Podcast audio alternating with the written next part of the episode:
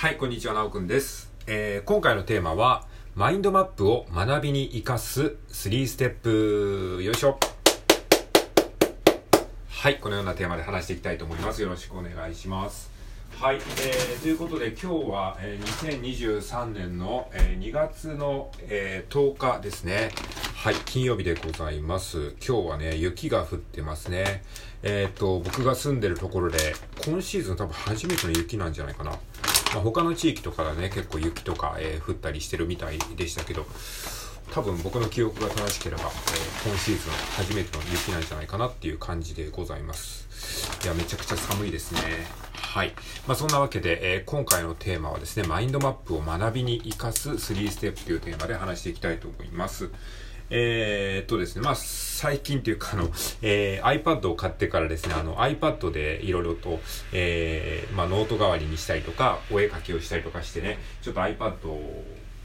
頑張ってね、使い慣れようとしてるんですけれども、まあ、買って3ヶ月ぐらいですね。はい。えー、なんですけれども、えっと、最近ですね、iPad でマインドマップを書くっていうことも、ちょっと、えー、研究、練習しておりまして、で、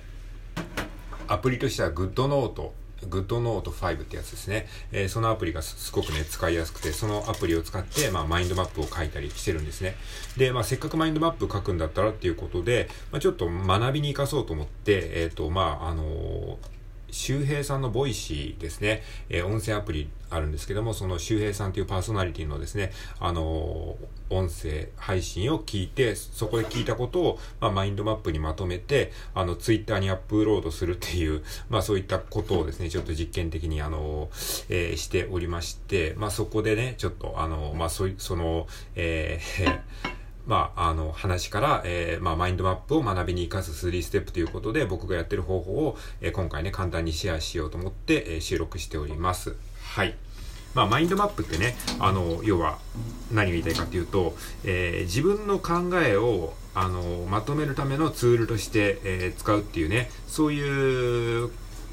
方向で語られがちなことも多いんですけれども、まあ、勉強とかね、学びとかのノートとしてもね、使えるんだよっていうことをね、今回お伝えしたいなというふうに思ってるんですね。はい。じゃあ、そうやって具体的にどうやって、えっ、と、学びに使えばいいかっていうことを、まあ、ここでね、ちょ、ちょっとね、話したいと思います。はい。で、今回ですね、その周平さんの Voicy を聞いて、あの、僕が、えーマインドマップにしたものをですね、まあ、ツイッターに上げたので、一応そのツイートのリンクを概要欄に、えーこっそり貼っておきますので、えっ、と、もし興味がある方は見てみてください。えー、アプリをえーその GoodNote5 っていうアプリを使って iPad と Apple Pencil で、えー Voicy を聞きながらですね、周平さんの Voicy を聞きながら、えー2、3週ぐらい、その、同じ放送を聞きながらマインドマップを完成させていった感じですね。はい。えーまあ、そんなものを作っておりますので、よかったらそちらも見てみてください。はい。ということで本題に入りますか。え本題としてはですね、マインドマップを学びに生かす3ステップ。まあ今言ったことがもう答えなんですけれども、一応3ステップ言っておくと、えーステップ1が、えー YouTube もしくは Voicy を聞く。えーもしくは見るですね。はい。ステップ2が、えーそれを聞きながらマインドマップにまとめる。で、ステップ3が、えーそのマインドマップをツイッターに、えーアップロードするということです。はい。まあ、これだけですね。もうこれが結論で、えーもう今日の話はこれで終わりですね。はい。えー一つ目が、えー YouTube もしくは Voicy を見る、もしくは聞く。えー二つ目のステップが、えーそれを聞きながらマインドマップに、えー話の内容をまとめる。そして三つ目がそのマインドマップを、えー貼り付けてツイッターにアップロードするということです。はい。もうこれだけ、えーこれだけで学びになります。もう十分に学びになりますね。はい。えーまあだからその学びっていうのは、いわゆるそのなんか、えーまあ、えー読書ノートをまとめるっていうのはよくね、マインドマップの使い方で出てくるんですけれども、読書ノートだとね、ちょっとね、めんどくさいので、僕はそうやって、その聞いたことを、あの、マインドマップにまとめるっていうことをね、えー一時期結構やってたんですよ。はい。なので、まあちょっとその3ステップをまず先に解説しますか。じゃあ1つ目のステップが YouTube もしくは Voicy を、えー見るもしくは聞くですね。えーまあ自分の好きなですね、勉強したいコンテンツをですね、えー探して、えそれをまず、えー見つけ、見つけて聞いて見てみましょうっていう話ですね。まあ、例えば僕で言うと、えー YouTube 大学ですね。中田あっちゃんがやってる YouTube 大学であるとか、あとはその、さっき言ったように、 Voicy ですね。周平さんとか、えー、あと池早さんとかですね。あと YouTube で言うんだったら、ホリエモンチャンネルとかもよく見てましたね。あの、その、あの、まとめをするためにね。はい。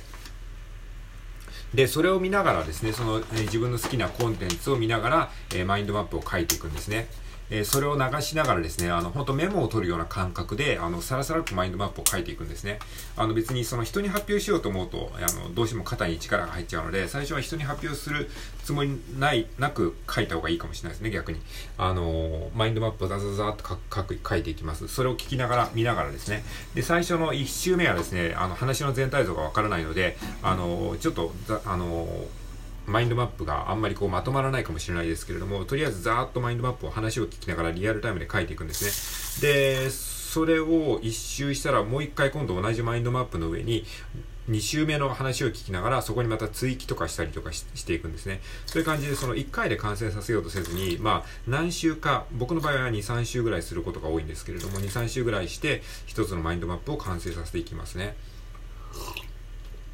はい、これがステップ1とステップ2ですね。はい。で、ステップ3が、えー、そのマインドマップを貼り付けてツイッターにアップロードするということです。まあ、ここも一つの大事なポイントなんですけれども、要は自分だけのメモにせずに、その誰かに見てもらうっていう前提で、あのー、ノートを取ると、結構その、客観的に、えー、書けるので、あのー、まあ、ちょっとハードル高いかもしれないですけども、慣れてきたら、えっ、と、それをね、アップロードすることをお勧めします。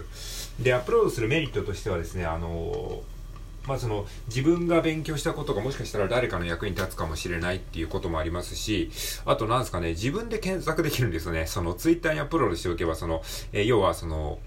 えー、外部にね、あの、アップロードできるわけだ。だから、自分がその探そうと思った時に、ツイッターから直接ね、こう、辿ることができるので、まあ、自分の記録用としてもね、いいと思います。あと、ね、思わぬメリットとしては、えっ、ー、と、本人から、えー、リツイートとかいいねとかもらえたりすることも稀にありますね。えー、あとね、その YouTube 大学を一時期マインドマップにまとめた時期があったんですけども、その時はその著者の方から、えっ、ー、と、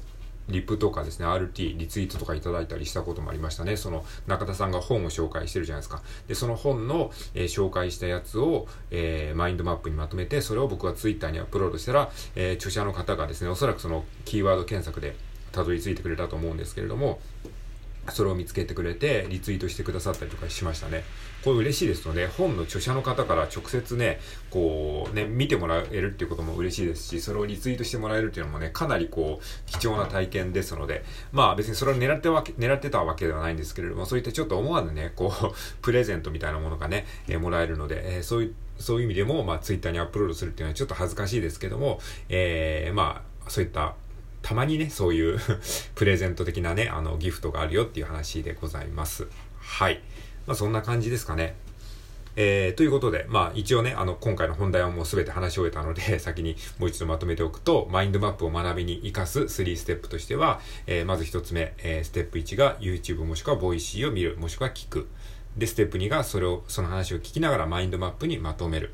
はい。で、三つ目が、えー、そのマインドマップを貼り付けて、ツイッターに、えー、アップロードするということですね。まあ、その時にその、著者の方の、えー、その話し手の方の、あの、メンションっていうか、その、えー、ツイッターの、あの、あの、あの、ありありますよね。ID、ツイッター ID か。ツイッター ID をメンションとしてつけて、えー、あとその元の話のリンクをつけてあげると、本人に、えー、結構ね、気づいてもらえたりするので、えーそのメンションをつけることもお勧めしますね。はい。ということでございました。じゃあね、ちょっと時間が余ってるので、まあ余談でもしますか。余談ね。じゃあ僕がそのね、あの、マインドマップを、えー、まとめたそのね、あの歴史っていうか、ちょっと思い出話でもしましょうか。まあ最近ね、その iPad 買ったので、久しぶりにその人の話をマインドマップにまとめるっていうことをね、えー、もう一度こう復活した感じなんですけれども、えっ、ー、と、その前はですね、あの手書きでマインドマップを書いて、えー、それをね、Twitter にアップロードしまくってた時期があったんですよ。それはね、2019年から2020年ぐらいの時期ですね。あの、何をマインドマップにまとめてたかっていうと、えー、さっきも言ったように中田敦彦の YouTube 大学ですね。あの YouTube 大学に僕が激ハマりしてたのがですね、2019年から2020年の間で、ほぼほぼ毎日のように見てましたね。まあ、当時毎日投稿ぐらいの勢いで、あの、本当にすごい熱量でアップされてたんですよね。で、世間的にも結構話題だったし、で、僕自身も結構ハマっていたんですよね。で、まあそんな中で、まあせっかくこう見てもね、あの、どうしてもその話を聞いた内容が右から左に抜けていっちゃうじゃないですか。なんか聞いた、いい話聞いたんだけど、話の内容全然覚えてないっていうことがよくあるじゃないですか。だから、どうせやったらなんか話せっかく聞いたからメモしとこうと思ってメモをしてたんですよね。で、それをメモをするのに、じゃあちょっとマインドマップでメモしてみようと思ってマインドマップでメモして、で、あ、どうせマインドマップができたから、ちょっとその、アップロードしてみようかな、ツイッターに上げてみようかなっていう感じで、まあそんなノリでこうなんか、えー、連鎖的に、あの、最初はちょっと、その、一応、自分の記録用としてちょっとしたメモを残して、それをどうせだったらマインドマップでやろうって言ってマインドマップで書いて、で、それを、あ、せっかくマインドマップできたからちょっと写真に撮ってアップロードしようって言って、手書きでノートにね、あの、紙のノートに、あの、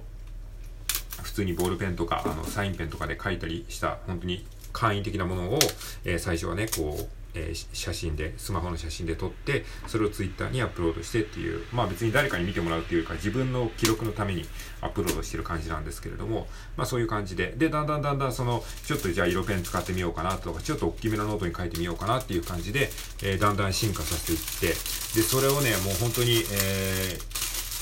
2019年から2020年ぐらいまで、まあ、毎日やってたわけではないんですけれども、えー、っと、トータルでも50本、60本ぐらいね、マインドマップを書いて、あの、ツイッターにアップロードしましたね。まあ、中田さんはね、あのツイッターやってないので、多分本人には見てもらえてないと思うんですけれども、あの結構さっき言ったように、著者の方から、えっ、ー、と、リプとか RT、リツイートもらったりすることもたまにあったりとかしてね、あの結構ね、面白かったですね。まあ何よりもやっぱり自分がすごいね、あの楽しかったんですよね。その人の話を聞いてマインドマップにまとめるという体験そのものが楽しかったし、まあかなりね、勉強になりました。で、そのマインドマップっていうのはね、結構見返してもね、いろいろと思い出せるので、自分の財産にもなるのでおすすめです。はい、ということで今回はマインドマップを学びに生かす3ステップというテーマでお話ししました。ありがとうございました。